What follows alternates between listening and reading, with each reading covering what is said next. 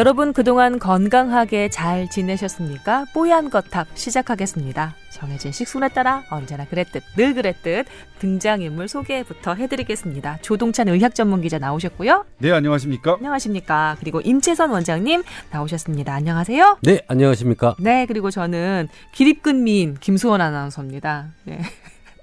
이 이것머니 진행하시는 이 부장님 있잖아요. 응? 이 부장님이 네.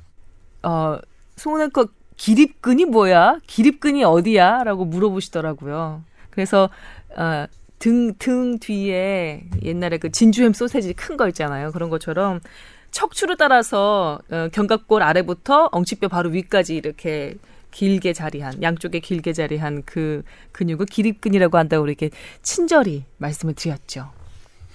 그렇다는 겁니다. 네. 근데 이 기립근을 네. 왜 쓰기 시작하신 거예요? 기립근이요. 사람들이 부러워하더라고요. 제 기립근을. 아 그래요? 음, 남녀 공히, 남녀 노소.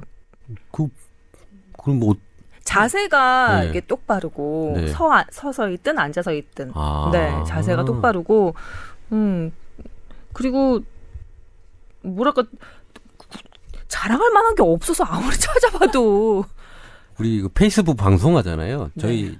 아시는 분이 그걸 또 본대요. 아, 참네. 아, 근데 제가 그 어떻게 나오냐 그랬더니 원장님은 겁주처럼 쭈그리고 앉아서 한대요. 어, 깨를 좀 피고 어, 얼굴을 들고 하라고 얘기를 하더라고요. 얼굴을 음. 볼 수가 없다고. 그럴 때 이제 기립근이, 기립근이 상당히 예, 예. 중요한 역할을 하는 거죠. 그리고 기립근이 그냥 근육으로만 작용하는 것도 있지만 디스크 그 질병, 디스크 질환을 예방하는 데도 상당히 중요한 역할을 합니다. 예.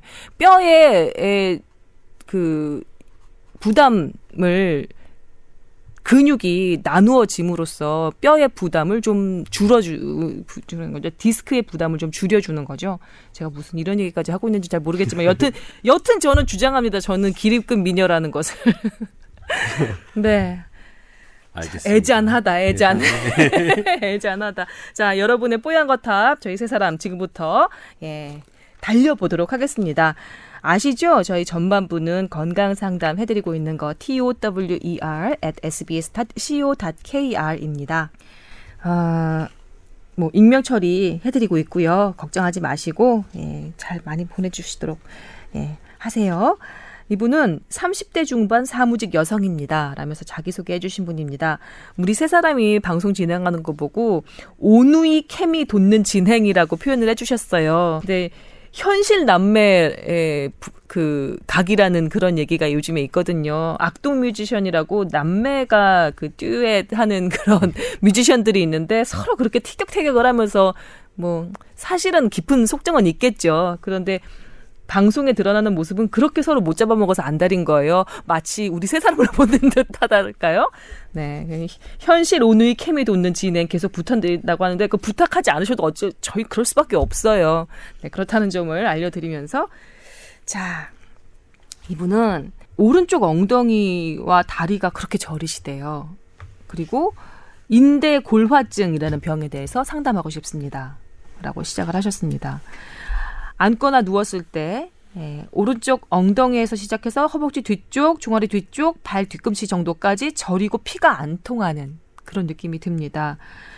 어, 초기엔 서 있거나 걸을 때도 종아리와 다리에 피가 안 통하고 무거운 느낌이 있었는데 요즘은 그나마 좀 횟수가 줄었다고. 어, 이게 혹시 뭐 디스크 때문인가 싶었는데 어 병원에 가서 CT 찍고 뭐 그래 보니까 디스크 4번, 5번 초기라는 얘기도 들었는데 또 다른 병원에 갔더니 디스크는 또 아니라고 그랬답니다. 약간 척추 측만증이 있지만 신경 눌림은 거의 없다. 또 이런 얘기를 들으셨대요. 다리 저림은 그래도 해결이 되지 않은 상황이고요. 또 하나 등 쪽에 있는 인대 골화증 음, 이란 얘기를 들으셨는데 나중에 팔도 저리면 그냥 수술해 버리라고 뭐 이런 얘기도 들으셨대요. 그 후에 너무너무 답답해서 병의원, 한의원 할 것 없이 여기저기 많이 찾아다녀 보셨답니다.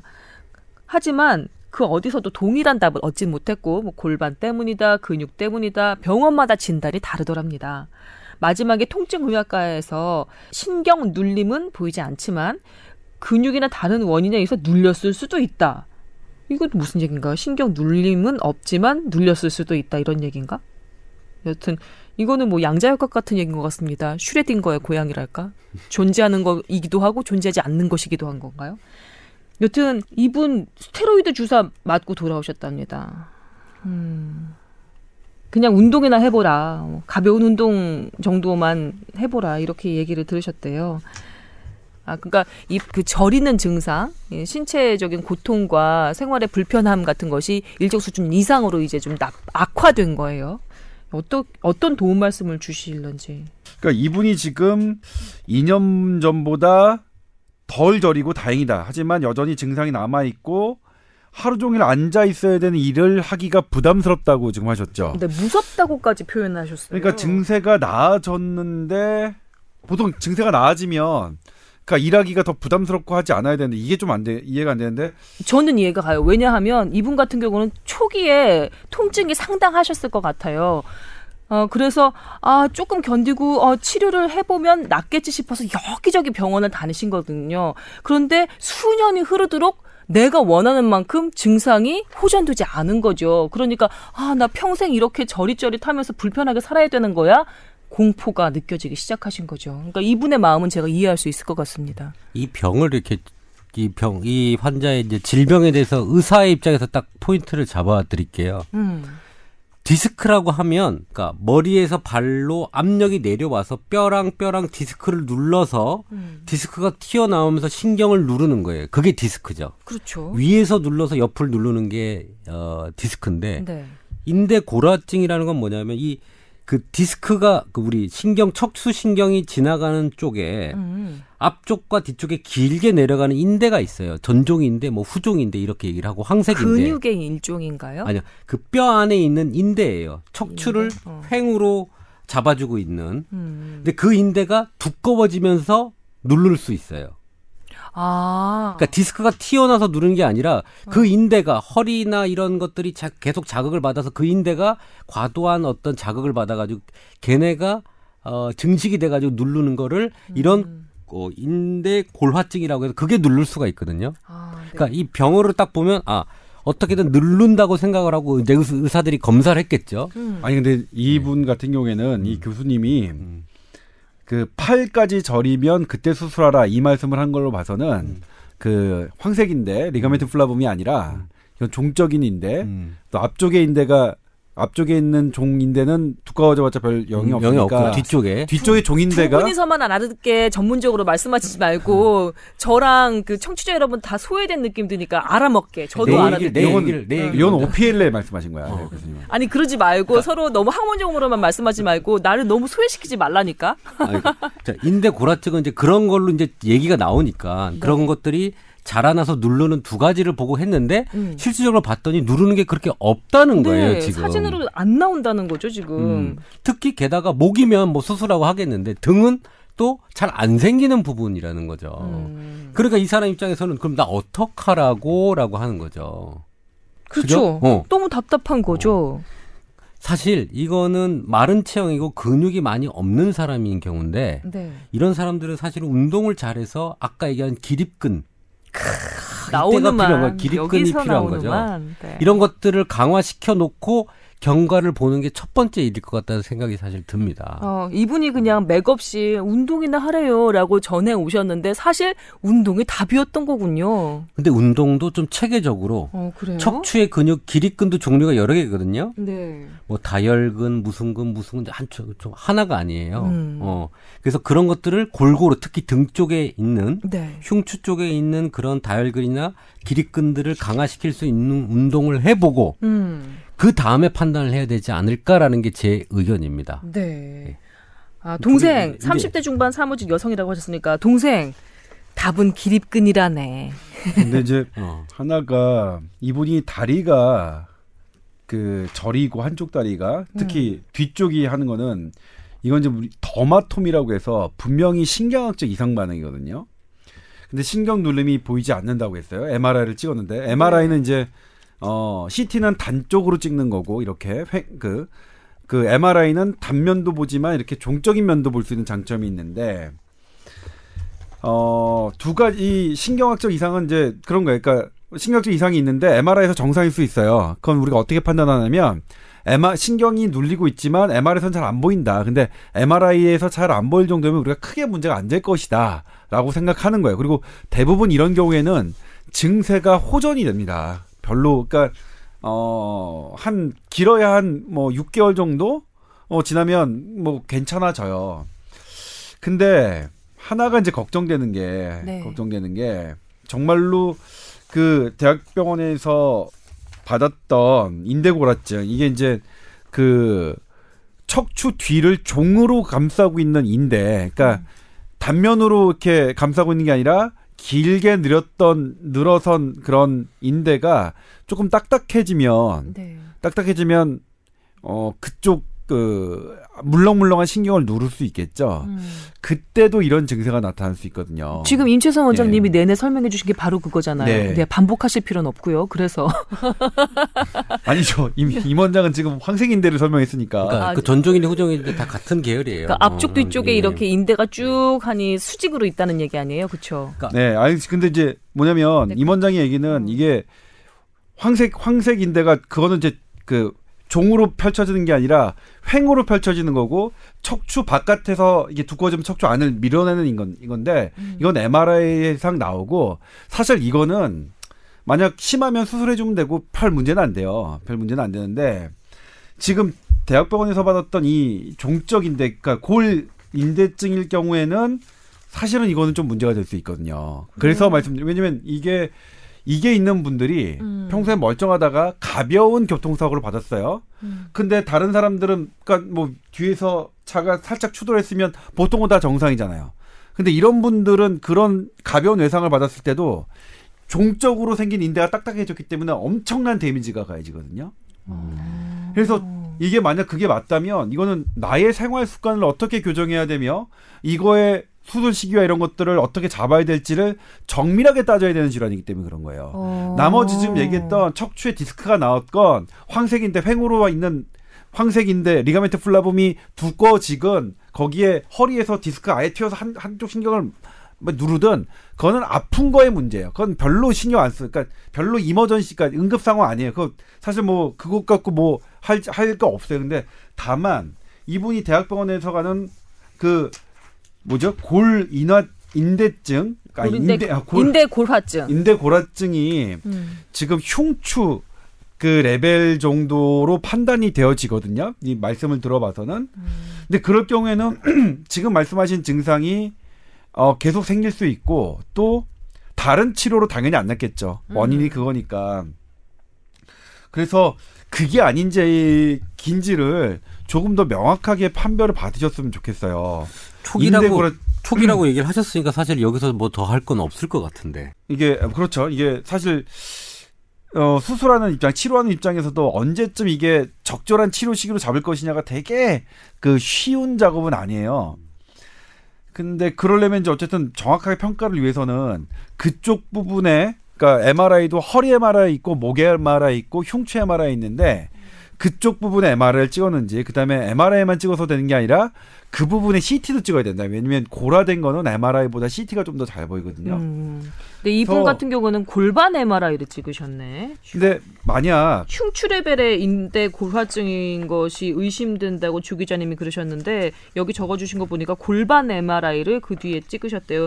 그 디스크 관련해서 문제 없다는 얘기를 듣고 그 차 후에 예, 진행한 치료 치료에서는 아니 근데 이제 이분이 대학병원에서 그 교수님이 그렇게 말씀해 주셨다고 했잖아요. 그러면 이제 여기에 다 적, 사연에 적어 주시진 않았지만 그 교수님이 그걸 그 말씀을 하시기까지 어떤 검사를 내고 그걸 다 했다면 그러면 다행일 것 같아요. 그러니까 교수님이 이 말씀을 해주신 게 그 관련 부위의 MRI나 CT를 충분히 검사한 후에 아 아직은 치료할 정도만큼 심한 건 아니다라고 했다면 지금 제가 말씀드린 거는 다 그냥 잊으셔도 돼요. 그러니까 다 모든 검사를 받고서 대학병원 교수님이 그렇게 말씀하셨다면 근데 그렇지 않다면 그렇지 않으면 이걸 엑스레이 상으로 보는 거거든요. 엑스레이 상에서 보일 정도로 그 뒤에 감싸고 있는 후종인대가 고라가 됐다면 그건 그리고 이런 증상이 나타난다면 이거는 가볍게 볼 만한 일은 아니라고 생각이 들어요. 그래서 근데 이게 좀 안타까운 건 뭐냐면 이건 지금 우리가 다리 저린 그 증상에 사로잡혀서 자꾸 이제 척추 그 척수 신경 관련돼서 우리가 눌린 거를 지금 자꾸 포커스를 사실 잡고 있거든요. 그런 게 당연한 거 아닌가요? 그럼 다른 아니에요. 시각이 아니, 또. 필요한가요? 다른 시각이 좀 필요한 게 하나가 뭐냐면 우리가 다리 저리고 엉덩이 쪽 저리는 것 중에 또 네. 일부가 우리가 그랬잖아요. 신경이 중앙에서 나와서 말초로 갈때 네. 근육이나 인대 부분 때문에 신경이 entrapment, 그러니까 잡혀가지고 저릴 수도 있어요. 음. 이거 기본적으로는 이걸 먼저 해결을 해, 해- 확인하고 해, 해, 해결해야 되거든요. 엉덩이 네. 쪽에 그 piriformis라는 근육 사이에 그런 sciatic nerve가 껴서 이럴 수도 있어요. 음. 어. 근데 이제 왜냐면 그럴 경우에는 근전도 검사에서 나오거든요. 그게 peri 그렇게 되면 이제 말단 신경 증 신경학적 증상이라고 하는데 그래서 이제 근전도를 근전도 검사 하는데 하셨는데 예. 뼈- 원인이 그렇게 잡히면 않았대요. 그 그쪽에 거리 하는 이유가 말단에서 잡혔는지 아니면 중심부인지. 그러니까 물론 이제 그게 뭐 아주 명확하게 레벨을 그러니까 뭐 이게 흉추다 경추다 이렇게까지는 못 잡더라도 말 말초에서 생긴 건지 아니면 신경 중추 신경계. 요거는 우리가 근전도로 그 감별할 수 있고 또 의사 선생님들이 어떤 간단한 검사로 또 그거는 해결을 할 수가 있어요. 그래서 저는 이제 아니면 이제 근데 임 원장이 얘기했던 것 중에 하나가 근데 이게 꼭 이렇게 눌리는 어떤 척추가 눌리는 게 아니라 아니라 저는 말초 같다는 생각이 조금 물론 말초일 수도 있고요. 예. 말초일 수도 있고 아니면 뭐 류마티스 질환이나 어 그런 전반적인 그 시스테믹한 그러니까 전신의 어떤 그, 그 관절염 같은 것들의 초기 증상으로 나타날 가능성도 있거든요. 어. 그러니까 강직성 척- 척추염 환자가 초기에 상당히 그래서 많이 고생을 하고 그다음에 류마티스 환자들도 사실 요통과 그 다리 앞 다리통 쪽으로 상당히 많은 고, 아. 생을 하거든요. 아. 그러니까 명확하게 어떤 증상이 나타나기 전까지 상당히 많은 고생을 하셔서 음. 그런 부분도 특히 여성분이라면 류마티스 관련의 질환 같은 경우에도 조금 아, 네. 접근을 하셨으면 좋겠고 네. 근데 저는 제일 그 아- 아까도 말씀드렸지만 만약 충분히 그 대학병원에서 그그 OPL 우리 우리 말로 그러니까 인 인대 고라증에 대해서 충분한 검사를 받으셨는데 아 괜찮다고 했다면 제가 말씀드리는 게 다 기우고요. 그러면 이제 그거는 별 걱정 안 하셔도 되고 나중에 증세가 심해질 때 그때 이제 다시 한번 팔로우하면 되는 거니까. 근데 만약 그 부분이 안 이루어졌다. 그러니까 엑스레이에서 그 뼈가 인대가 딱 뼈처럼 돼 있는 것만 확인됐다라는 상태라면 그 부분에 대해서는 조금 더 검사를 해보시는 게 낫지 않을까 하는 생각이 좀 개인적으로는 들었습니다. 아, 복잡하다. 그냥 우리 병원에 한번 와봐요. 내가 좀 보, 보게. 그냥 이분 확인 같은 좀 하게. 경우는 확인 좀 하게. 병원을 수차례 여러 군데 전전을 하신 거예요. 3년을. 어, 그 답답함이 제가 이해가 가고요. 지금 여기 적어주신 것과 전혀 다른 시각이 몇 개가 나왔으니까 한번 기억해 주시기 바랍니다. 뭐, 지역적인. 그리고 왜냐면 그럴 경우에는 왜냐면 이게 운동 도수 치료 뭐 이런 도수 치료가 다 커, 그러니까 안 돼, 금기예요. 그게 있으면 지금 했던 뭐 운동 치료나 이런 걸 하나도 받으시면 안 돼요. 그러니까 인대고라증 경우. 완전 예, 치료가 달라요. 그러니까 이 나머지 뒤에 있는 음. 그런 뭐 그 말단부에서 눌리든 아니면 신경이 눌리든 이렇게 횡적으로 눌리는 그런 것들은 음. 지금 그냥 치료 여러 가지 치료를 다 받으셔도 되는데 음. 만약 처음에 했던 그 얘기 그 의심, 의심했던 인대고라증 같은 경우에는 그런 걸 함부로 받으면 안 되거든요. 음. 그래서 그래서 제가 염려가 돼서 그럼 말씀드린 조 거예요. 의자님의 에, 그 조언은 다시 한번 그렇죠. 인대고라증을 좀 더 명확하게 CT를 찍어보라. 아 그러니까 그렇죠. 아, 다시 한번 그 위쪽까지 그 좀 위쪽 척추 있는 데까지 CT를 한번 찍어보라. 아니 아니 원래 그렇게 하- 그렇게 하는 건 아니고요. 음. 그러니까 이 인대골화증을 조금 더 적극적으로 검사를 해야 되는데 음. 인대골화증이 있으면 우리가 레벨을 그 어느 레벨인지 엑스레이로 확인하고 음. 그 MRI까지 보통 찍습니다. 그다음에 그 부분을 C섹션에서 찍어요. 음. 그 이거는 그러니까 어느 부분 제가 뭐 목 CT 찍어라 어디 찍어라 하는 게 아니라 그거는 되게 정밀하게 검사가 이루어져야 되거든요. 네. 그러니까 이거는 근데 뭐 그러려고 정형외과 선생님들 그러려고 신경외과 선생님들 계시니까 음. 그렇게 해서 근데 만약 이게 말씀드렸지만 해결된 거면 그렇게 해서 이미 해서 사연을 보내주신 거라면 상관없지만 그러면 이제 뒤에 있는 거 그냥 하셔도 되는데 만약 이게 해결이 안 된 상태에서 인대고라증이라면 나머지 도수치료, 운동치료 막 이렇게 충격 가는 치료들이 이게 사실은 위험할 수 있거든요. 대학병원에서 이미 인대골화증 관련해서는 진단이 끝난 상황 끝난 것 아니에요? 같아요. 그러니까 좀 끝나고 초기니까 다른 쪽으로 해봐라라고 한 것 같아서 저는 아까 얘기한 중심성 말고 말초, 음. 뭐 다른 뭐 전신 질환 이런 것들을 좀 더 정확히 봐야 되지 않을까라고 생각을 사실 하고 예, 있어요. 저도 사연만으로만 보면은 임원장님 사실 저희 신경외과 의사들은. 말초면 저 임원장이 했던 그런 것들 별로 신경 안 써요. 어. 그냥 그런 거는 해다 큰나 스스로 어. 대부분 나아요. 음. 그러니까 치료를 어떻게 일년적으로 뭐 주사 치료하든 수술하든 그냥 가만히 둬든 1년 후에는 똑같아요. 지금 말씀드렸지만 디스크가 튀어나오든 말초에 이 근육이 잡히든 별로 영향을 안 주고 대소변장에 안, 안 주거든요. 그런데 인대고라증은 신경외과 의사들이 대단히 어 걱정해. 감작해서 보는 질환이기 때문에 그런다. 그리고 그 진단명과 그거에 대한 초기 소견이라고 말씀이 나왔기 때문에 드리는 말씀이에요. 음, 그래요. 알겠습니다. 자, 여러 가지 얘기를 저희가 드렸습니다. 상당히 예, 긴 시간을 할애해서 이런저런 조언들 드려, 드, 드렸거든요. 아, 어쩌면 자기 병에 가장 그 전문적인 그런 정보를 가지고 있는 것은 본인 스스로일 것 같기도 해요. 이분 3년 동안이나 고생을 하셨으니까. 그래도 답답하던 차에 우리 임 원장님이나 조 기자님께서 주신 여러 가지 그 정보들이 그나마 좀 판단하는 데 도움이 좀 됐으면 좋겠습니다. 저는 개인적으로 아, 지금은 좀 좋아지고 있다고 하니까 그나마 하나 다행이고요. 특히 조 기자님께서 그 얘기해 주셨던 그 뭐 여성분이니까 류마티즘이나 강직성 척추염 초기에 팔다리 저릿저릿한 통증 때문에 고생 잘 모르고 고생하는 분들이 많다고 하셨잖아요. 근데 이제 그 모, 부분- 예, 모든 경우에 있어서 근데 또 하나 말씀드릴 게 좋아지고 있는 거는 내 음. 증세가 좋아지고 있는 거는 사실은 걱정을 걱정을 덜 하셔도 되는 일이에요. 좋은 일이에요. 그러니까 나의 음. 그 원인이 무엇이 됐든 밝혀지지 않았지만 다양한 원인 중에 무엇이 됐든 간에 나의 증세가 점점 좋아지는 거는 좋은 일이거든요. 그럼요. 예. 하지만 통증에 적응하는 걸 수도 있어서 조금 안타깝긴 하지만 여튼 여튼 그 언급된 모든 분야를 네, 다시 한번 점검을 해 주셨으면 하는 그런 바람입니다. 저 긴 시간 예, 사연 예, 해결을 해드리느라고 저희가 애를 좀 썼네요. 도움이 부디 제발 됐으면 그러게요. 좋겠습니다. 젊은 좋겠네요. 나이신데.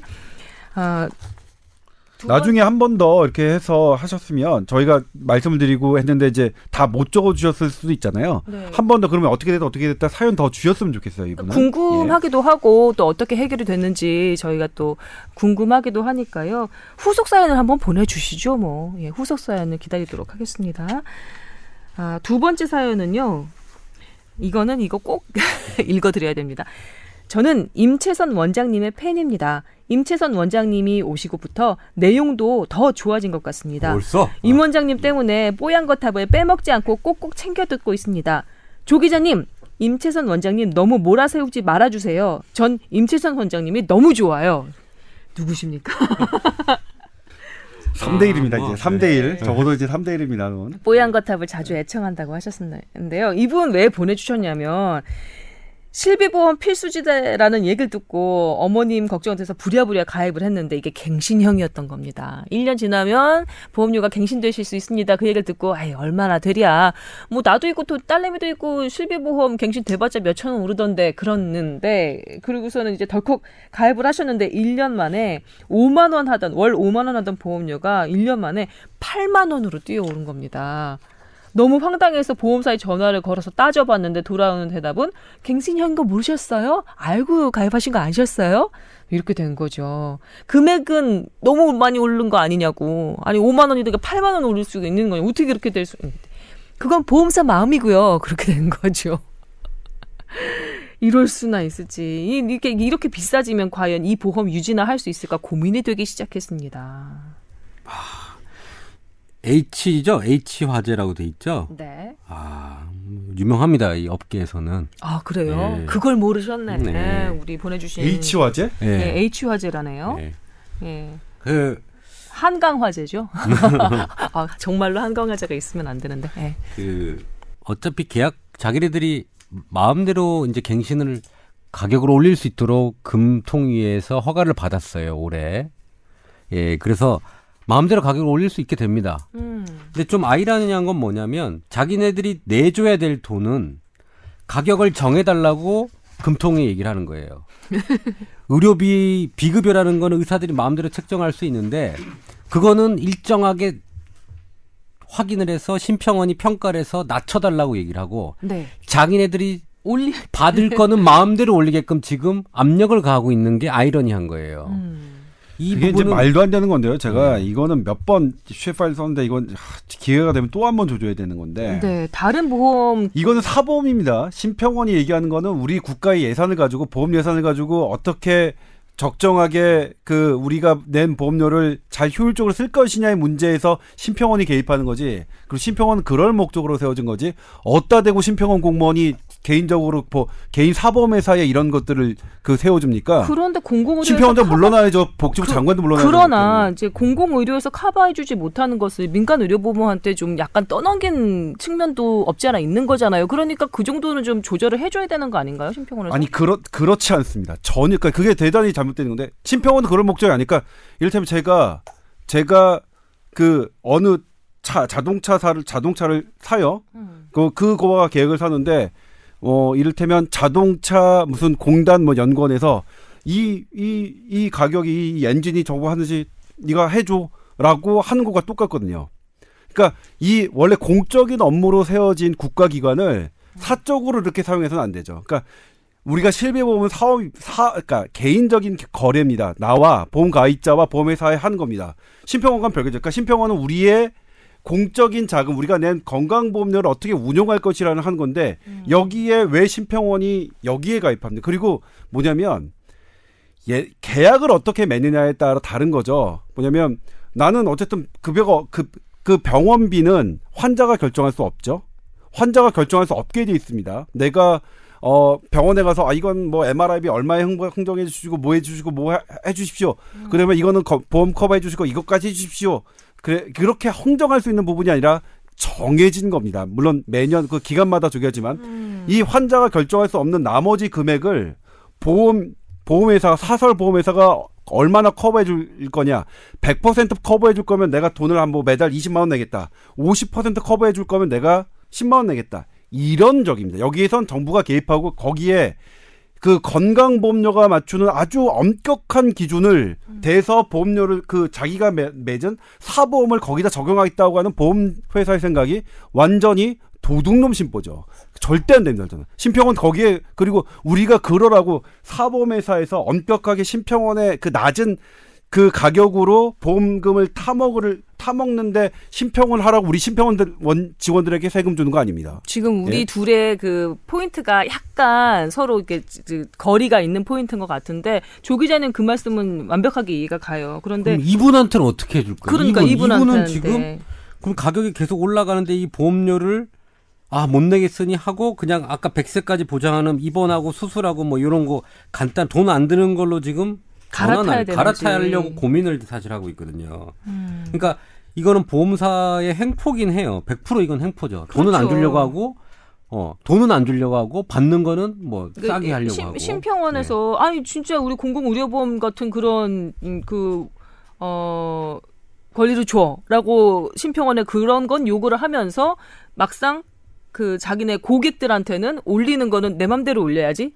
뭐 지금 이런 상황인 거잖아요. 그러니까 도수 치료를 받는데 어떤 병원에서 5만 원, 어떤 병원은 10만 원, 어떤 병원은 20만 원을 받아요. 음, 야 이거 너무 과도하니까 그냥 5만 원으로 통일해 줘라고 얘기를 하는 거예요. 치료 항목에 대해서 음. 비급 비용을 낮게 책정을 해달라고 금융위에 얘기해서 그 니네들이 심평원에서 같이 평가해 줘 낮게 어 라고 요청을 하면서 자기네들 돈은 막 올리는 거예요. 업무를 떠넘기는 거죠. 아니 근데 이제 이거에 업무를. 이걸 왜 금감원이 받아줬냐 이제 배경을 알아야 되는데 원래 이런 말도 안 되는 거죠.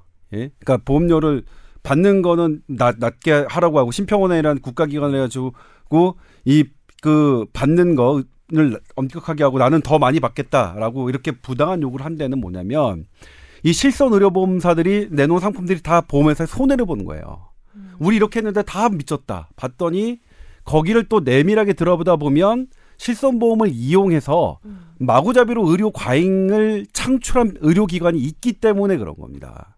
그래서 그런 현상이 벌어지기 때문에 그 벌어지는 현상을 커버하기 위해 더 이상한 논리가 들어온 거거든요. 아 이거 참 복잡하네요. 그러니까 이걸 어.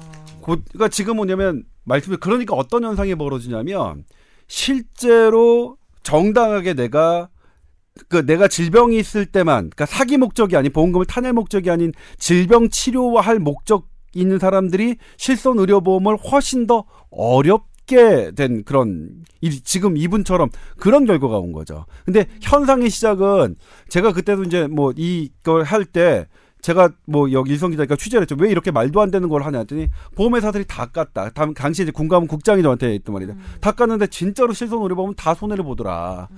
의료 과잉이 돼가지고 그럼 이건 마, 금감원의 입장에서도 이렇게 되는 이유로 그러면 이 상품이 싹 없어질 판인데 그것보다는 이거를 좀 보정해 줘야 되는 거 아니냐라고 해서 아 그러네. 그러니까 지금 현상은 뭐냐면 실손 의료보험이 아픈 사람을 목적으로 아픈 사람만 해서 이제 치료비를 다 받으면 그러면 아마 지금까지 안 됐겠죠. 근데 그 실손 보험을 이용해서 엄청난 또 이 새로운 시장이 형성돼서 당시 실손으로 보면 들어서 그럼 MRI 찍고 뭐하고 뭐하고 해서 그렇게 하다 보니까 보험회사 또 그걸 다 대줘야 되, 대, 대주고 어, 그러니까 이거 이거대로 못 하겠나 하니까 아이, 이거 니네 이제 그러니까 월권을 한 거죠. 이 현상이 이상하게 된 거니까 월권을 해서 니네 이것도 국가 심평원의 적용으로만 하고 음. 엄격하게 통제하고 우리 보험금 올릴 거에 이렇게 돼버린 거예요 상황은. 이게 자동차 보험 있잖아요. 자동차 사고 나면 자동차 보험 이렇게 혜택 받죠.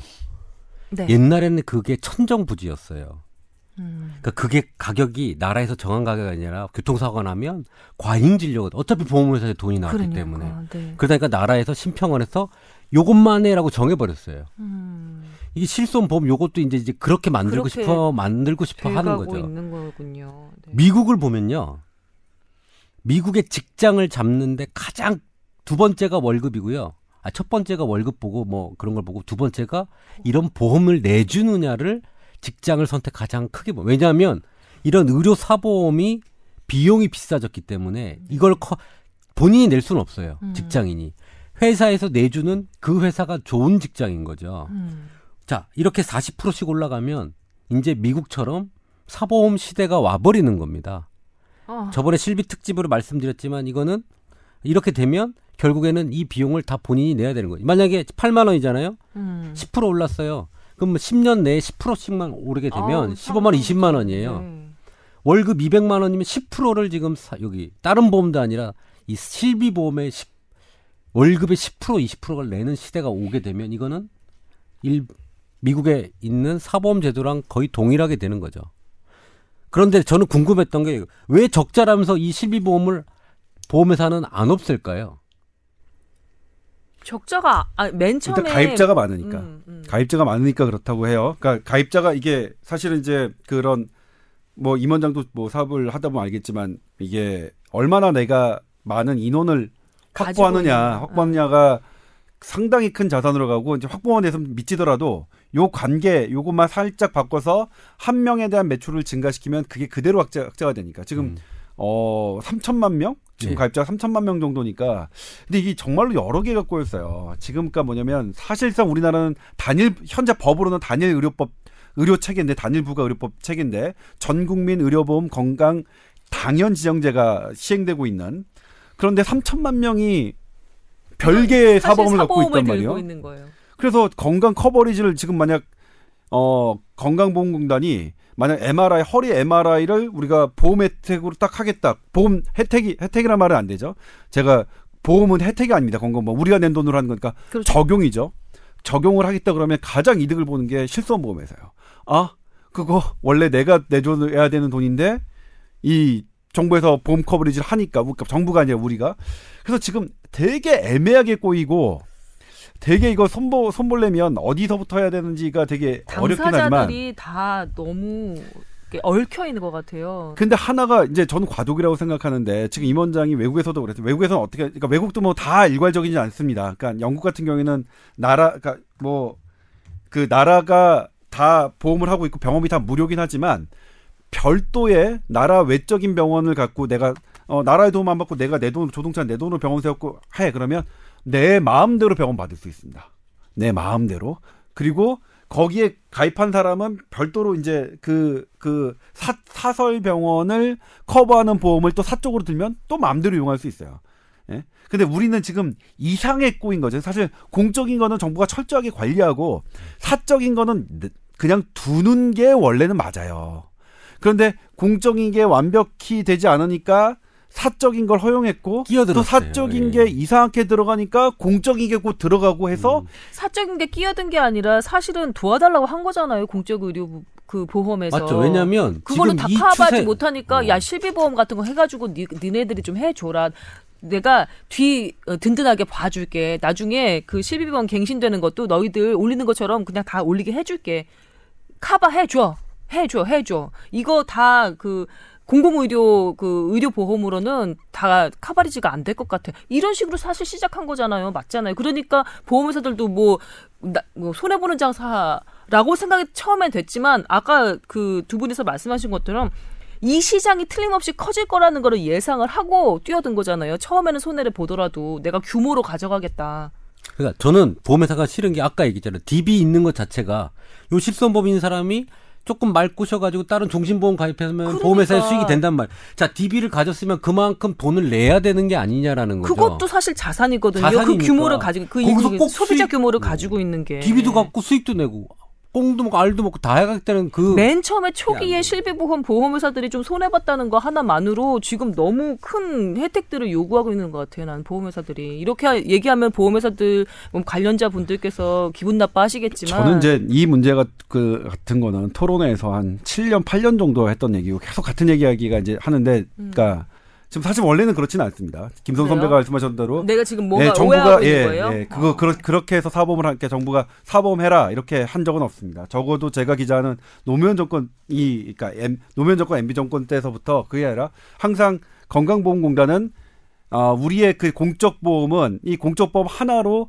모든 우리나라의 모든 질병을 어, 눈높이만큼 만족할 만큼의 커버하는 게 적어도 10년 이- 이상 전부터 목표였습니다. 지금까지도 그런가요? 예, 지금도 그렇습니다. 지금도 이번에 뭐 저기 하겠지만 박근혜 정권의 그 초기에 그 저기도 4대 중증 질환 100% 보장하겠다는 거 아닙니까? 건강 보정으로. 그럼 못 했잖아요. 그럼 못 하긴 했지만 그러니까 어쨌든 현상은 그렇지 않았지만 음. 공적이 삽 니네 우리 못 커버 못 커버하니까 니네가 다 해라고 했던 적은 없습니다.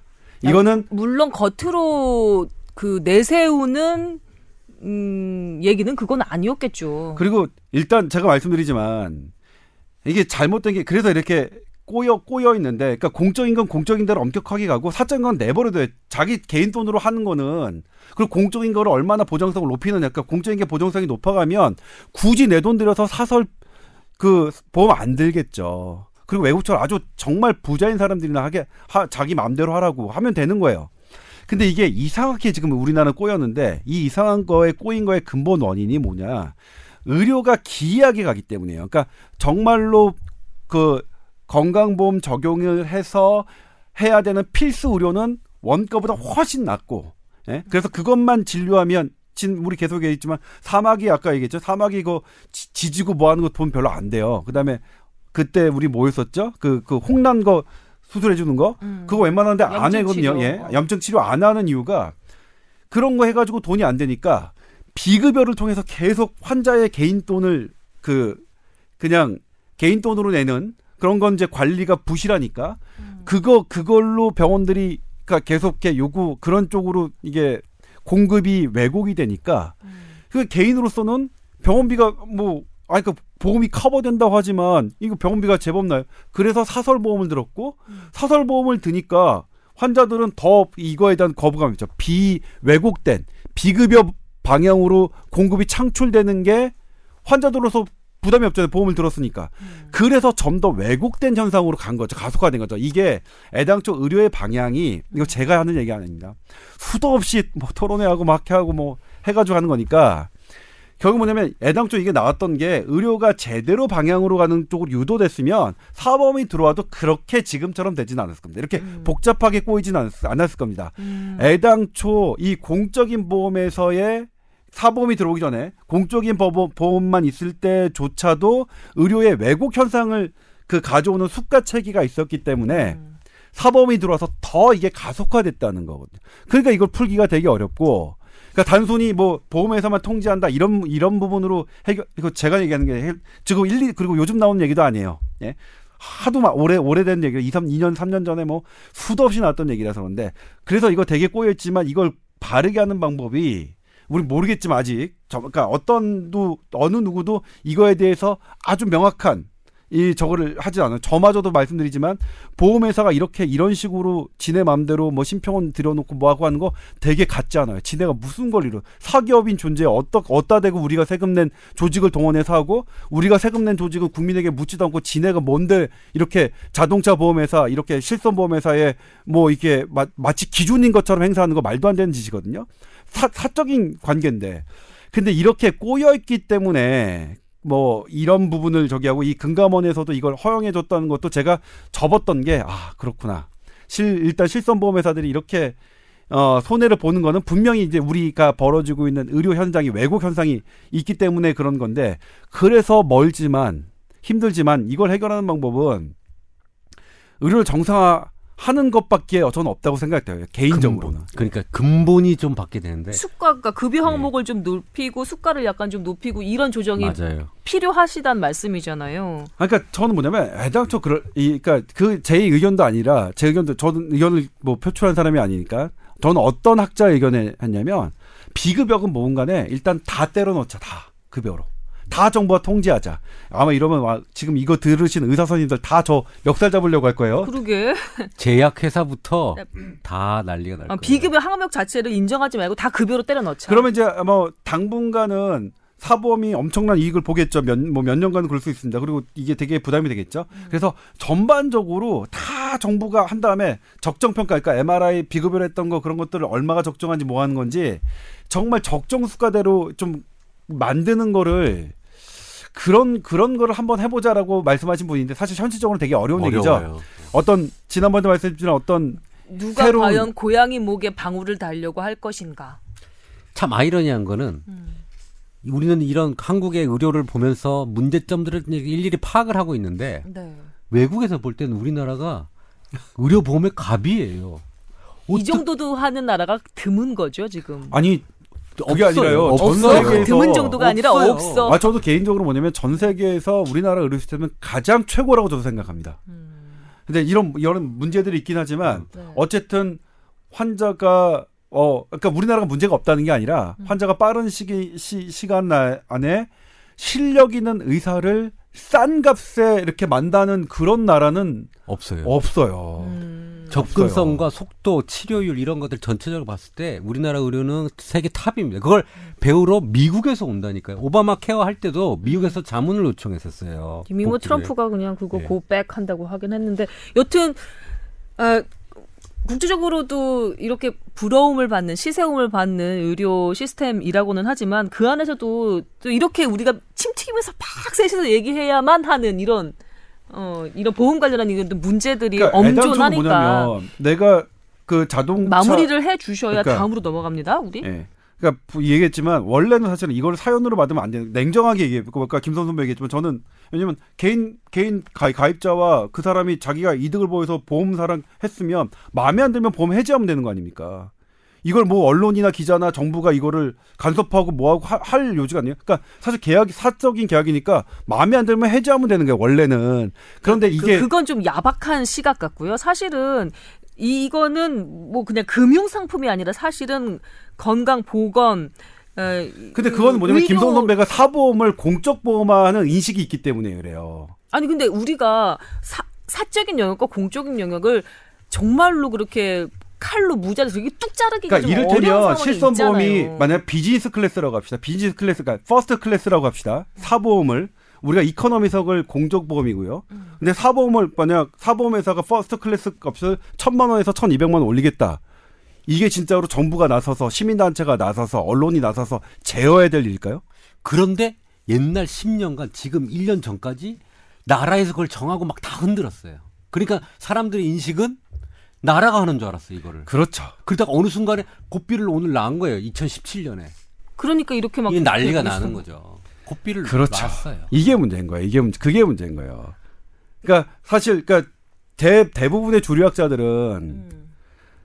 그러니까 사범 냅둬라는 게 사범 사범 뭐 어떻게 하든 말고 말고 간에 사범을 할수록 사람들이 사범에 의지돼하고 그렇게 되는 순간 이게 되게 왜곡 현상이 많으니까 그거 그냥 어떻게 하든 마- 말고 개인적인 관계하고 어, 나는 공- 좀 반대야. 왜냐하면 의료 보험 물론 사보험이지만 의료 관련한 보험으로 일단 사람들한테 인지가 됐으면 이거는 어느 정도는 공적인 의미를 가지고 있고 공적인 가치를 가지고 기능을 하고 있는 거기 때문에 아예 사적인 영역이다 이렇게 취부해 버리는 거는 조금 아닌 것 같아요. 우리가 사실 개인 간의 거래긴 하지만 전세가 그 올리는 것도 상한제로 두자고 하고 있잖아요. 그 다음에 그 민간 그 아니 근데 그게 김선배 그게 아니라요. 전세값은 전세 그거는 별도의 공적인 그런 시스템이 없잖아요. 커버하는. 그러니까 그게 유일한 시장이잖아요. 집 집을 구하고 뭐 하는 건 우리 각자 아 그러면은 그거 얘기해 봅시다. 저 교육 대학도 사립대학 있고 공립대학 뭐 국립대학 있는데 네. 사립대학도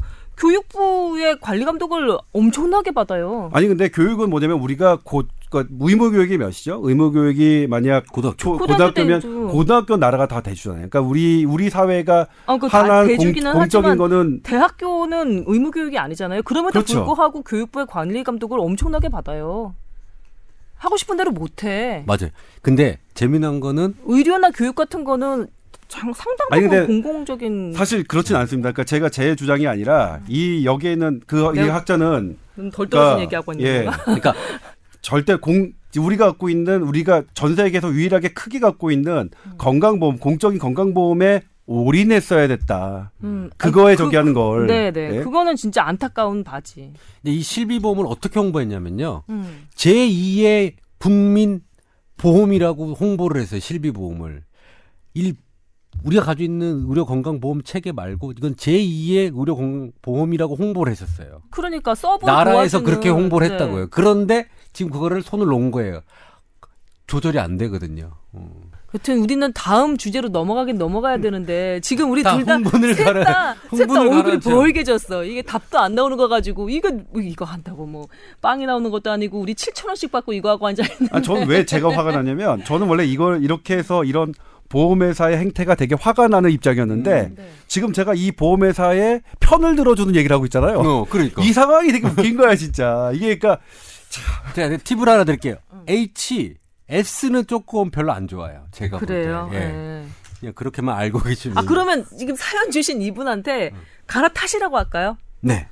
네라고 하셨습니다. 자, 임 원장님 여러 가지 실비 보험에서 공부 많이 하셨거든요. 이렇게 계속 그 갱신되는 보험 가지고 있을 필요 없다는 게 임 원장님의 조언이었습니다. 갈아타시는 게 어떻겠느냐라고 조심스럽게 지금 조언하셨습니다. 제가 보험 전문가가 아닌데 저번에 실비 보험 특집하고 나서 예, 주위에서 보험을 자꾸 물어봐다 그래서 힘들어요 요즘에. 예. 예, 알바 아니고요. 근데 이렇게 본인은 또 흐뭇하게 또 예, 알려드리고 아 이제 저희 주제 얼른 넘어가야겠네요. 이번 주제는 진짜. 어. 이거 한 시간으로 끝내기에는 너무 아까운 주제인데 그렇지 않나요? 일단 그래 이거 뭐 몇 번이에요? 이거는 음. 처음에 할 수 있는 거하고 사실 네. 관심이 있잖아요, 조 기자님도. 자, 저희는 아, 이, 이제 이제 주제로 넘어가겠습니다. 일단 주제로 넘어가겠습니다.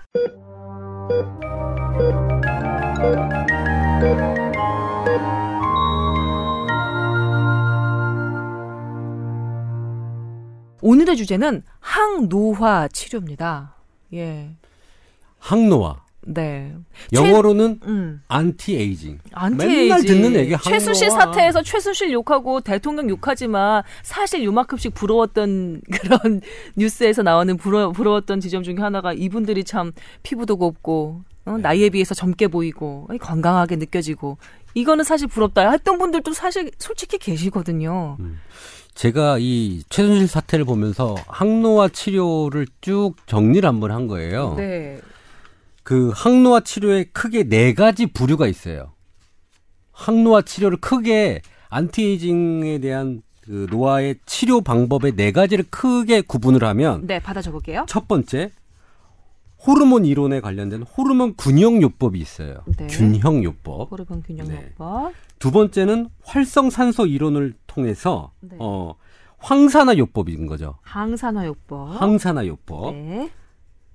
세 번째가 마모 이론을 통해서 어 우리가 마모가 되기 때문에 보충을 해줘야 된다. 이거 미네랄을 보충하고 뭐 이런 것들이에요. 음, 그 영양제 같은 거 먹고 막 네. 이런 건가 보죠. 네. 네 번째가 프로그램 이론이라고 해서 유전자에 관련된 검사 및 그거에 대한 보충 치료입니다. 음. 자, 이거 한번 보세요. 이 네 가지가 이 전체 항노화 치료의 전부거든요. 네. 그러면 한번 봅시다. 두 번째 얘기했던 활성산소 이론. 항산화 요법제가 뭐냐면 우리가 VIP께서 좋아하시던 태반, 신데렐라, 황산화 주사들. 아, 이 주사들인 거예요. 네. 이분은 그 활성산소를 억제를 하고 황산화를 해서 세포에 환원을 유도해서 세포에 생기를 주게 하는 이런 제재들을 맞으신 거죠. 음, 자, 두 번째 마모 이론. 이게 뭐냐면 우리가 인체 내에 미세 원소들을 측정을 하고 네. 그거에 부족한 거나 많은 거에 따라서 뭐 망간이 높다든지 크롬이 높다든지 그러면 그런 걸 빼주고 부족한 건 보충해 주고 음, 그게 모발 검사를 통해서 나와요. 네. 그럼 모발 검사에서 하고 미네랄을 보충하고 이런 미세 온소를 가지고 디톡스를 하는 방법이죠. 음, 이걸 하기 위해서 피가 청와대에서 나온 겁니다. 추가 검사를 하려면 네. 일반 병원에서 이런 걸 하지 못해요. 그래서 혈액과 그 샘플을 외부로 유출을 하신 거군요. 간출을 그렇죠. 하신 거군요. 대통령. 그리고 네 번째로 얘기한 유전자 검사. 네. 이런 게 아까 줄기세포 및 이런 것들이에요. 음. 내가 유전자 검사할 때 이런 것들이 문제가 있고 이런 걸 보충하고 그다음에 젊어지고 하는 이런 치료가 유전자 검사. 그럼 지금. 활성 항산화 요법, 미네랄 요법, 프로그램 이론 이 세 가지는 설명을 해주셨는데 호르몬 균형 요법은 왜뚝 떨어놓고 아무 말씀도 안 하셨어요? 아, 이런 이건 또 약간의 불법성이 있는 거죠. 우리 박태환의 그 스테로이드 주사 맞은 거 있죠. 근육 강화하는 주사들. 내비도? 어. 어. 이런 것들 그 다음에 어, 치료 목- 남성 호르몬이죠. 예, 남성 호르몬 같은 3개월 거와, 동안 유지되는. 어, 성장 호르몬 이런 것들은 사실은 치료 요법으로는 개발돼 있지만 이 항노화로 관련돼 가지고는 사실은 어 정말 돈 많은 사람 아니면 할 수가 없는 겁니다. 음. 주사 한 방에 네비도 같은 경우에는 30만 원에서 40만 원 정도 합니다. 아이고, 성장 호르몬도 마찬가지고요. 네. 이런 것들을 계속 맞게 되면 젊어지겠죠.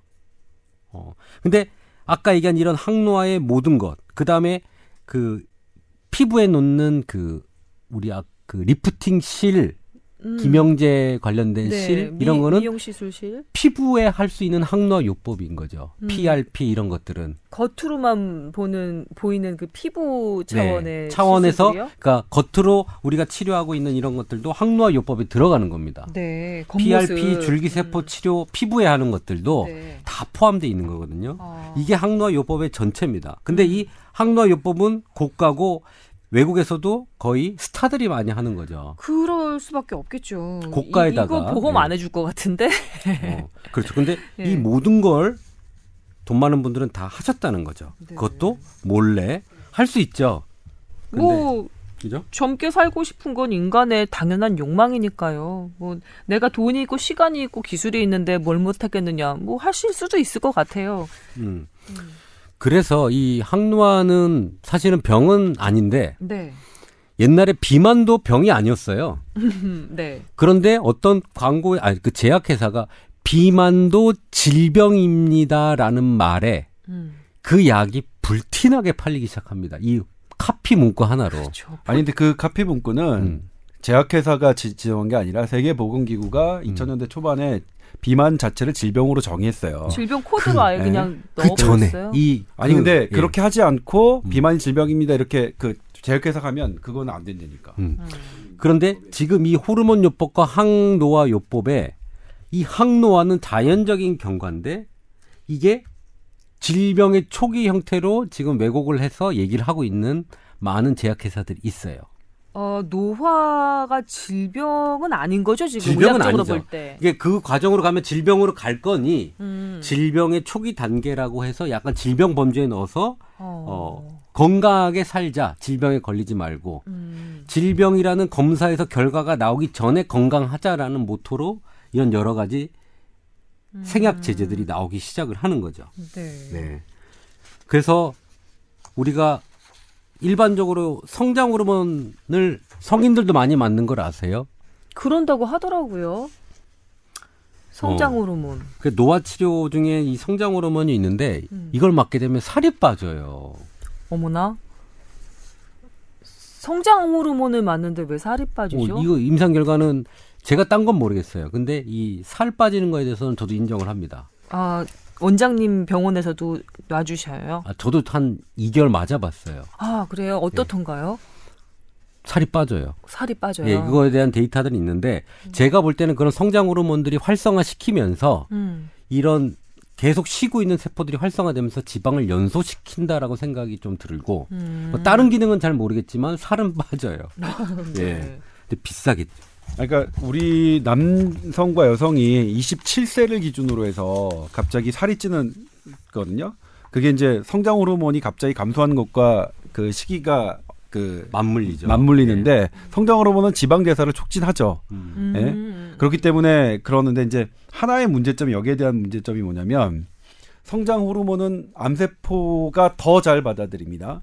그러니까 이 그렇게 그러니까 우리가 어린 아이들의 성장 애당초 성장 호르몬이 결핍된 아이들의 성장을 촉진시키기 위한 목적이 아닌 지금 젊어지거나 어떤 살을 빼기 위한 목적의 전제 조건이 되는 게 뭐냐면 내 몸에 암세포가 없다는 게 전제되는데 이게 항상 뭐 그 이걸 할 때 그 주의해야 되는 거니까 내게 내가 한 0.5cm 정도의 암이 어떻게 있었다 그런데 그때 만약 성장 호르몬이 들어가면 그거는 조금 위험할 수 있, 있, 어서 성장 호르몬 치료는 그게 전제가 됩니다. 항상 이런 요법에서는요. 그 암이 없더라도 내 몸에서 매일같이 엄청난 양의 암세포가 생겨나고 없어지고 한다는 얘기를 어디선가 들은 적이 있거든요. 그러니까 그것도 지금 하나의 가설이에요. 지금 막 떠오르고 있는 그러니까 뭐 되는 건데 왜 이제 그러면 이 얘기가 왜 몇 년 전부터 계속 나왔는데 지금 왜 정리가 안 되느냐? 이걸 사람을 두고 실험을 할 수가 없기 때문에 그렇습니다. 그렇긴 하겠네요. 근데 만약의 경우 이게 만약에 사실이라면 암세포가 어, 하루에도 뭐 몇 개씩 만들어지고 없어진다면 내가 성장 호르몬을 단지 젊게 보이기 위해서 그리고 삶의 질을 위해서 늙지 않기 위해서 맞았는데 뭐 정말로 재수 없게 암세포가 이 성장 호르몬을 딱 받아들인 거예요. 그러면 너무너무 폭발적으로 암이 커질 수가 있는 거잖아요. 어, 그거에 대해서는 아직 정확한 데이터가 안 나왔어요. 네. 그래서 이제 클리닉 같은 경우에서는. 네. 성장 호르몬을 그 놓는 클리닉 미국 같은 경우도 그렇고 스위스도 그렇고 유럽에서는 이 클리닉들 이렇게 딱 들어가서 프로그램을 보면 처음에 다 암 검사예요. 온갖 쫙 아, 긁어요. 일단 암 예. 검사부터 하고 시작하는군요. 그러니까 뭐 한 번 맞으려면 그것만 해도 미국에 내려려면 뭐 천만 원 이상 비용이 들죠. 아휴. 여튼 이 노화 방지 의학이라고 얘기할까요? 노화 방지 의학에서 제일 많이 화두가 되고 있는 거는 이 호르몬 요법인가요? 우선은 호르몬 요법이 가장 정립이 많이 돼 있다고 보면 돼요. 뒤에 아까 음. 얘기했던 2, 3, 4번은 네. 아직 더 가야 될 게 많은데 음. 그나마 이 호르몬 요법은 많은 사람들이 지금 해외적으로 해보고 있고 결과물을 도출하고 있기 때문에 그나마 자료가 많아요. 그 호르몬 중에서도 성장 호르몬. 아닙니다. 딴그 것도 있어요? 너무 많죠. 그러니까 음. 자 40, 50대 남자가 돈 많은 사람이 호르몬 치료를 어떻게 받냐면 네. 성장 호르몬을 하루에 한 번씩 맞고 네. 남성 호르몬을 한 달에 한 번씩 맞고 아하. 자기 전에 그 멜라토닌 수면을 유도하는 호르몬을 맞고 네. 어 그다음에 그 우리 부신에서 나오는 활력을 주는 DHA라는 호르몬을 맞아요. 아.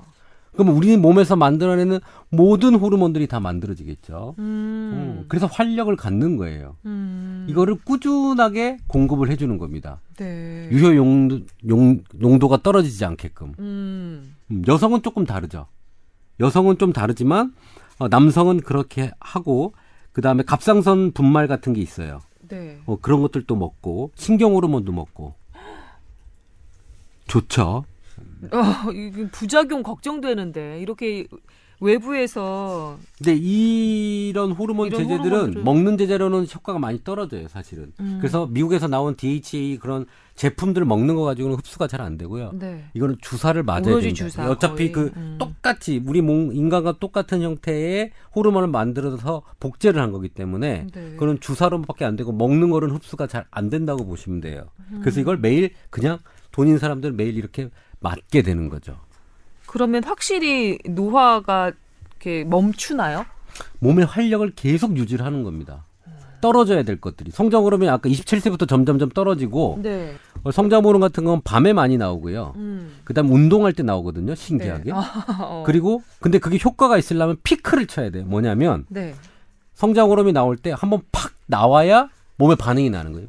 찔끔 나와봤자 찔끔 쭉 나와봤자 의미가 없어요. 성장 호르몬은. 그러면 어, 어떻게 해야 팍 나와요? 팍 나오는 거 주사 맞을 때 팍 나오겠죠.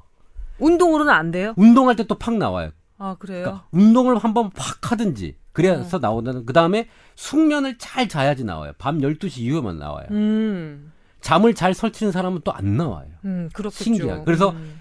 성장 호르몬이 분비가 잘 되려면 11시에 자야 돼요. 왜냐하면 12시에 피크를 대부분 치기 때문에 12시 1시에. 음. 미리 자서 그때 자야 되는데 우리나라 사람들이 수면이 전부 다 늦어졌죠. 그렇죠. 성장으로- 다 12시 넘어 자지 뭐. 예. 성장 호르몬이 많이 안 나오게 되는 거죠. 그리고 피크가 안 되고 찔끔찔끔 나고 수면이 안 좋아도 안 나와요.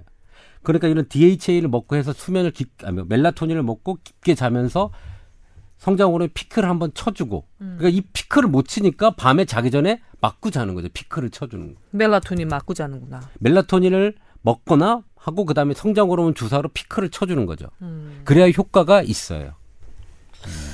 아휴, 너무 근데 돈이 많이 들어서 너무 딴 세상 얘기 같은 느낌이 드는 거죠. 그러니까 저도 이거에 관심이 별로 없었는데 네. 저쪽 저 위에 계신 분들은 이런 걸 많이 하고 있으니까 그러니까요. 관심을 좀 가지게 된 거죠.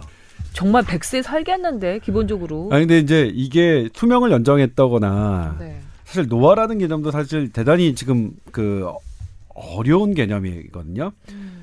즉뭐 얘기했지만 우리 임원장이 aging 노화가 이제 영어로 하면 네. aging인데 거기에 안티 항노화 anti-aging이라고 했는데 지금 이제 제약회사들이나 그 보건의료에 첨단을 하고 있는 사람들은 anti란 말 안 쓰거든요. 그러니까 제약회사가 이제 healthy나 파워 같은 그러니까 이거에 노화에 반하는 이런 term을 안 쓰기 시작하는데 그러니까 성 그러니까 성인 발달론에서는 aging은 상당히 중요한 과정이거든요. 그래서 거기에 anti라는 텀을 쓰는 게 맞지 않다라는 건데 어 단기간에 단기간으로 사실 성장 호르몬 같은 경우에 이렇게 그 살 빠지는 효과에 대해서는 그리고 피부 좋아졌다는 사람도 있고 막 그래요. 그런데 이게 항상 그렇지만 이제 장기적으로 노화를 얼마나 낮췄느냐는 어 그게 아직까지는 뭐 이렇게 뚜렷하게 우리가 주장할 만한 그런 근거는 없는데 다만 이 호르몬이 노화를 아, 임 원장이 계속 설명했지만 호르몬은 어떻게 균형 있게 가고 우리가 정상으로 가, 그러니까 우리 의학적으로 도와줄 수 있는 호르몬이 레벨이 어느 정도 수준이다 어떤 복합 요법이다라는 거는 사실 이 노화라는 이런 어 분야에서는 상당히 관건이 될 주목받을 만한 분야이기는 할 것 같습니다. 음. 이게 그 근육 강화한 운동선들이 맞는 이 그 부신피질 호르몬 계통 네. 근육을 강화하는 거를 제가 한번 운동선수한테 물어봤어요. 음. 그 사람은 도핑을 관계 없는 그 보디빌더예요. 네. 근데 보디빌더인데 한 번 맞으면 끊을 수가 없대요. 왜요? 그랬더니 이 근육이 생겨가는데 그 희열이 있고 이 근육이 생기면 이런 관절들이 강화가 되면서 운동 능력이 그러니까 근육이 1cm 자란 게 아니라 네. 운동 능력은 몇 배가 강화되는 거래요. 근데 이 부상도 안 당할 뿐만 아니라 스테로이드 제 제 말씀하시는 거잖아요. 우리 그 지금. 남성 호르몬, 근육 아, 강화되는 네. 호르몬. 그래서 한번 그 맛을 들이게 되면 이것은 벗어날 수 없다. 중독된다고 중독된다고. 얘기를 하더라고요. 이 근데 사실 호르몬 그 치료도 중독이 바디빌더 같은 되겠네. 분들도 스테로이드로 이렇게 근육을 키운 분들 그런 분들은 나중에 그 후유증이 후유증이? 많죠. 네. 그러니까 그게 그분들 그러니까 저도 그 약물 그 야- 예전에 박태환 씨 그 선수가 내비도 했을 때 또 그거 저한테 또 총이 떨어져서 어쩔 수 없이 전직 선수들한테 했는데 그 선수들은 보니까 거의 0.1초의 싸움이잖아요. 그렇죠. 그러니까 이게 내가. 그렇죠. 내가 이거를 주사를 맞았다는 거가 그러니까 플라시보 이펙트인지 제가, 제가 이제 그때 하면 이게 진짜 플라시보 이펙트인지 아닌지 하나도 잘 안 돼 있구나. 사실 채 아, 이런 말, 말씀드리면 안 되니까 말씀을 안 드리겠습니다. 네. 그쪽 연구가 되게 아 의학적인 연구로 딱 들여다보면 너무나 이게 조금 허술해요? 허술해요. 음. 그래서 이게 진짜로 운동 효과인지 아니면 플라시보 이펙트인지에 대한 그게 저기가 안 돼 있다는 생각이 들었는데 아무튼 그분들은 이거를 한다는 게 0.1초의 싸움이니까 이거에 대한 자신감. 그러니까 그날 내가 자신감이 있고 없고에 따라서 또 경기력에 영향을 받잖아요. 음. 근데 자신감을 있고 이런 것들이 있어서 그 떨치기가 되게 어렵다고 말씀을 하시는 걸 들었는데 어 그래도 우리가 금지하는 이유는 운동 선수들이 그런 호르몬을 맞아서 그게 운동 경기를 향상할 뿐만 아니라 건강에도 증진이 된다면 굳이 그거를 도핑 테스트를 하면서 할 게 없겠죠. 근데 그게 운동 경기력 향상은 일시적으로 되지만 결국 선수의 생명을 짧게 짧게 한다는 것 때문에 그런 과학적인 그것.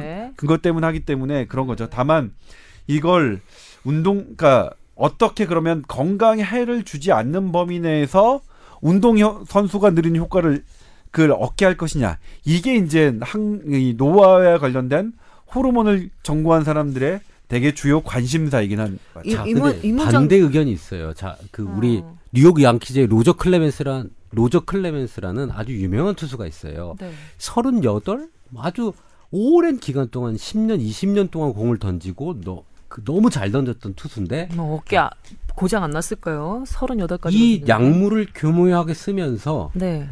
부상을 없이 그렇게 오랫동안 사실 잘 던졌거든요. 근데 그 주위 사람 증언을 들어보면 로저 클레멘스의 근육은 정말 타고나게 대단했다라고 얘기를 해요. 이 약물 근육들. 때문에 그런 거 아니고요? 맞죠. 약물이었죠. 어. 근데 처음에는 약물이 아니다라고 얘기를 했는데 어떻게 해서 결국 도핑 테스트에 걸리게 됐지만 네. 저는 그 사람이 투구하고 이런 것들을 보면서 정말 잘 쓰면 부상이 없이 오랫동안 운동을 할 수 있다라고 생각을 사실 했었어요. 음. 근데 이거를 저는 잘 쓰되 이 같은 조건으로 해야지 한쪽만 하고 한쪽을 못했을 때 오는 문제인 거잖아요. 아까 얘기한 대로 음. 이 분야는 오래 경기를 유지하고 이렇게 되기 위해서 어 그런 것들을 허용하고 요 정도까지는 한다라고 해도 괜찮을 거라는 생각도 좀 저는 하고 있어요. 그렇게 해서 약물로 늘린 근육에 부작용은 없을까요? 그러니까 그 부작용 근데 로- 육체미 선수들 이렇게 하고 난 다음에 이게 뭐라 그럴까요? 어 성기능 장애 같은 것도 온다는 얘기를 들은 기억이 있는데. 제가 이제 최근에 나온 그, 그 하나의 연구 결과를 말씀드릴게요. 그러니까 2009년도에 그 여자 박사님이죠, 미국의 존스홉킨스 여자 박사님이 텔로미어와 음. telomerase라는 텔로미어를 더 향상시키는 걸 규명해서 노벨 의학상을 받으셨죠. 이 텔로미어라는 게 나이가 많이 들수록 길어지게 깎이- 돼요. 길어져요. 길어져요? 네, 근데 그거를 아니 짧아지죠. 짧아지죠. 어, 예, 짧아지죠. 깎아지는 예. 거 아니에요? 예. 그게 어서 내가 들은 것도 그렇죠. 있다니까요. 텔로미어는 지금까지 그 어떤 나온 모든 지표보다 가장 강력하게 노화를 반영해주는 그런 지표로 지금 알, 알려져 있고요. 네.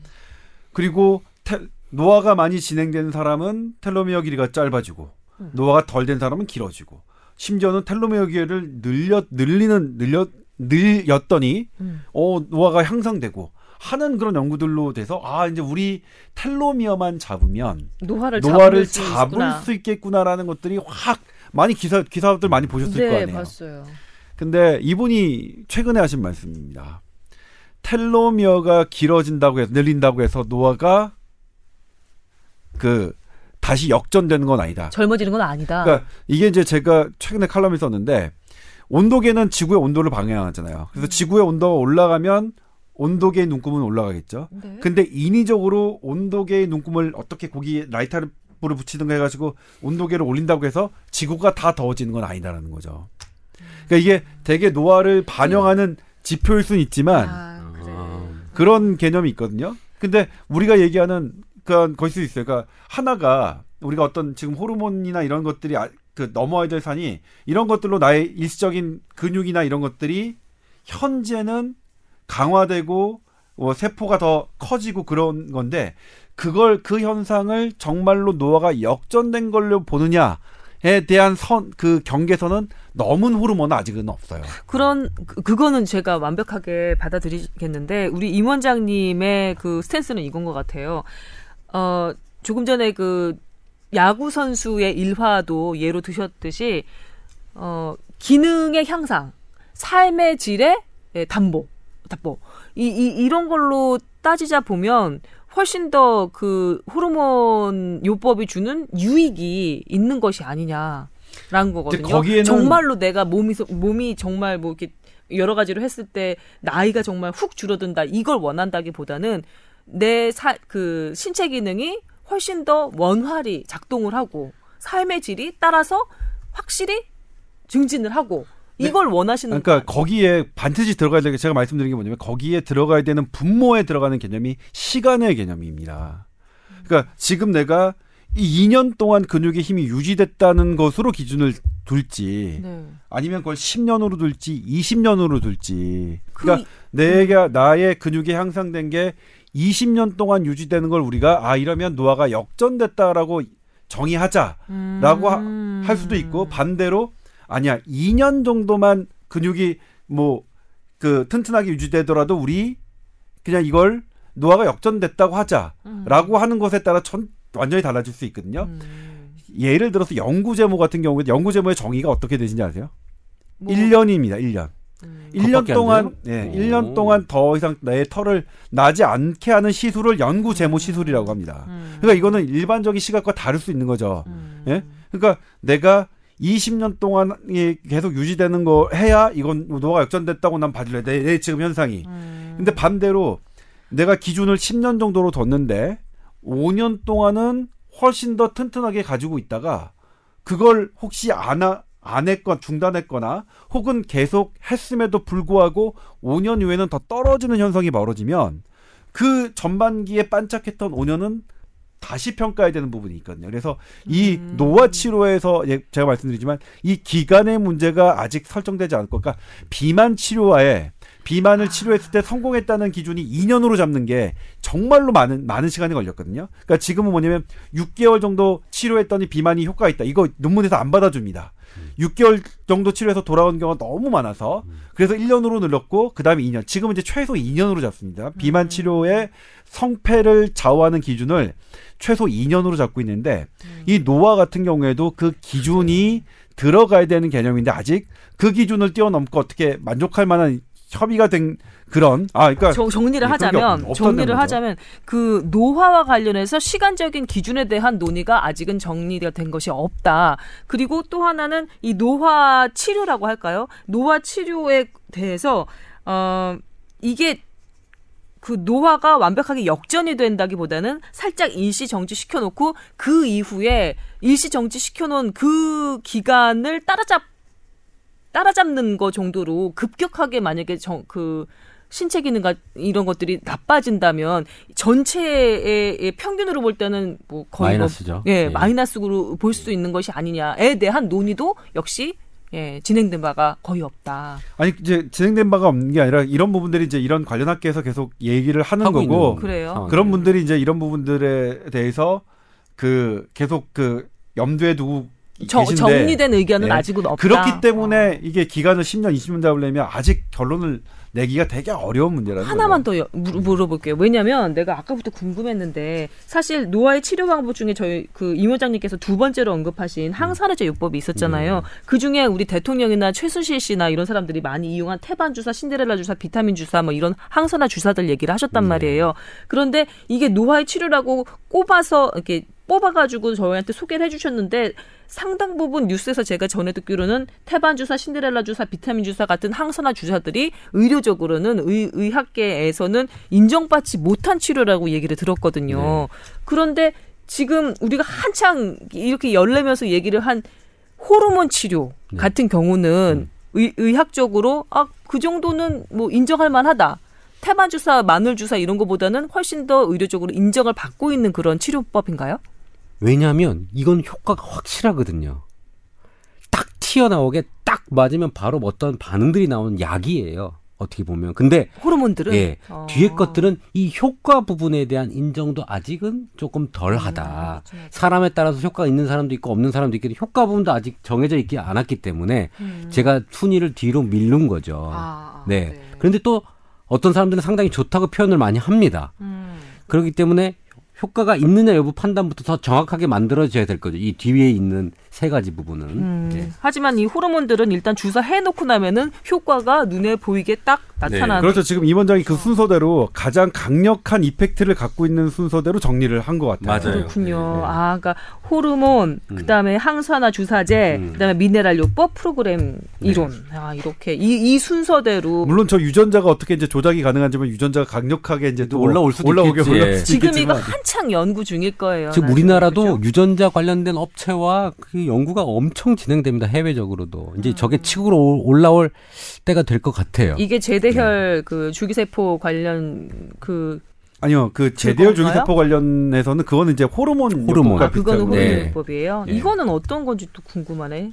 근데 그러려고 했더니 시간이 한 시간이 많이 훨씬 지났어요, 또. 많이 네. 지났네요. 저희가 오늘 얘기하면서 서로들 불꽃이 튀는 바람에 오늘 민감한 주제가 좀 나왔어요. 그러게요. 네. 예. 뭐 실손보험 회사 이것 때문에 사보험, 뭐 공보험 뭐 이러해서 근데 정말 그, 그 호르몬 치료 요법 얘기 지금 우리 나눴지만 여러 가지 앞으로 뭐 정리돼야 할 그런 그 정보들도 많긴 하지만 일단 그림의 떡 같은 느낌이 너무 많이 들어서 얘기 들으면서는 약간 씁쓸했어요. 아니 근데 이제 사실 뭐냐면 너무 이게 높으니까. 제가 뭐냐면 이제 임원장이 들고 온 주제를 김소은 선배 스타일은 별로 안 좋아 이 막상 내용을 안 그러니까 안 좋아할 것 같은 생각이 들었는데 뭐냐면 그럼에도 불구하고 임원장 말대로 있는 분들이 하고 있긴 해요. 아, 이게. 그래. 근데 그런 있는 분들이 아 왜 내가 안 좋아한다고 생각해? 나도 하고 싶어. 있는 분들이 하고 있는데 나도 하고 또 싶다. 그분들이 그 위치에 있는 그런 있는 분들은 본인들은 하시면서 또 환자들이나 제자들한테는 이거 다 하면 안 된다고 또 말씀을 하시고 다니고 이게 저도 그러니까 뭐냐면 아, 이걸? 하고 있는 분들의 환자들이나 제자들한테 양면성을 당신들은 봐요. 하지 예. 마시라고 얘기하고 본인은 있어요. 그러니까 심지어는 저한테 이런 거 다 저 인터뷰하면 말도 안 되고요. 이거 입증된 거 없고요. 뭐 하고요. 하시고 인터뷰를 하셨던 분이 네, 딱 카메라 끄면 맞고 다니시는 분도 있어요. 아. 그러니까 아 좋더라 야 머리카락도 나고 뭐 아니 이러면 이제 뭐 이러, 이러 면 이제 이게 어. 이게 자칫 이게 조심해야 될게 네. 이렇게 되면 아 이거 우리 다 맞자 이렇게 하지만 그런 분들 중에 효과를 본 분도 있지만 효과를 안 본 분도 지금은 많습니다. 네. 많습니다. 그렇군요. 핫한 이슈네요. 음, 아직 정립되지도 않고 정, 그 마무리 그 그러니까 사실 저는 유현진 씨 다쳤잖아요. 나 네. 다치기 전에 좀 어떻게 하, 이런 걸좀 했어야래도 좀 우리나라 운동 선수들. 예, 네. 이건 머니에 나가야 되나? 아니 머니볼에 나가야 되나? 예, 살짝 한 다리 걸치시죠, 뭐. 아, 그렇구나. 이 그런 호르몬 치료를 방지. 했으면 부상 예. 방지 가능했을 텐데라는 안타까움이 또 있으셨군요. 알겠습니다. 뭐 노화 방지도 있지만 야구 선수 이런 그 선수들 아끼는 마음에서 또 이렇게 발제하셨다고 제가 그러니까 타이거 우즈. 로저 클레멘스 이렇게 장기간 집권을 했던 황제들 있잖아요. 음. 그런 사람들이 다 이런 약물로 도움을 받았다는 거는 그만큼 기술은 있는데 늙어가면서 자기 몸이 못 견딘다는 거예요. 그 대회를 아, 치르고 아. 하는 그 뭐 이 180 경기를 치르면서 이거 어깨가 상하지 않을까요? 음. 근데 그거를 보존하면서 그 사람이 경기를 한다는 건 저는 팬으로서 그 보고 싶은 마음이 있는 거죠. 그러네. 도덕성의 문제는 약간 있지만 그럼 니네 다 해 똑같이 하고 나는 그 좀 저 좋아하는 선수가 좀 오래 뛰어줬으면 좋겠다라는 바람이 있어서 그렇게 얘기를 한 거고 제가 뭐 불법적으로 뭐 호르몬 맞아라 이렇게 얘기한 거는 아닙니다. 예. 네, 근데 그것도 항노화에 관한 걸로 예로 그냥 받아주시면 예. 좋겠, 좋겠어요. 당연히 안 되죠. 되죠. 금하고 있는 거 아. 하면 안 되죠. 옛날에 중국에 그 장거리 육상에서 금메달을 휩쓸렀죠. 마군단이라고 기억나세요? 어, 아니요. 그런 어, 그랬죠. 그랬었죠. 아, 모르겠어요. 근데 걔네가 1990 도핑을 했는데 년대. 네, 1990년대 올림픽에서 중장거리가 중국 여자 그렇죠. 선수들이 다 휩쓸었어요. 금메달을 다 땄어. 약물 도대체 때문이었나요? 도핑을 했는데 안 나와. 근데 걔네들이 맨날 뭘 마셔. 뭐였어요? 그게 동충학초 우리 뭐 걔 그 마군단이라고 했던 그 코치가 먹였던 아, 약제예요. 아. 이 아직까지도 모르는 약의 신비가 한약에 있는 거죠. 나 그 얘기 생각나잖아요. 조 기자님이 했던 거. 황영조 어, 예. 그래요. 황영조. 아, 이게 한약제인데 그 검사를 해보니까 스테로이드가 엄청 나온 거예요. 먹고 피를 뽑아서 검사했는데 안 도핑 검사 나와. 안 나와. 이런 수많은 제재들이 먹었는데. 있어요. 그래서 이 식물성 스테로이드라고 하죠. 네. 이게 체내에 들어갔을 때 도핑이 안 나오는 걸 개발해서 저 우리나라 체육 선수한테 먹이고 싶어요. 솔직히. 얘기가 조금 한 산으로 가는 느낌이 없잖아 있지. 부상 부상을 안 당하고 올해 네, 네. 뭐 한국의 위상을 좀 높이고 싶다는 생각이 저는 있거든요. 오늘 한 시간. 반 특집인가요? 네. 오늘 시간이 많이 지나긴 네, 했습니다. 알겠습니다. 예, 예, 얘기거리들이 무궁무진하네요. 예, 저희가, 예, 정말 그 귀가 벌게 얼굴이 달아올라가면서 예, 열심히 한번 얘기를 나눠봤습니다. 여러분도 즐겁고 나름대로는 좀 유익한 그런 정보가 있었, 있었길 바라겠습니다. 오늘 장시간 두 분 수고 많이 하셨습니다. 박수 치면서 저희 마무리하도록 할게요. 감사합니다. 네 고맙습니다.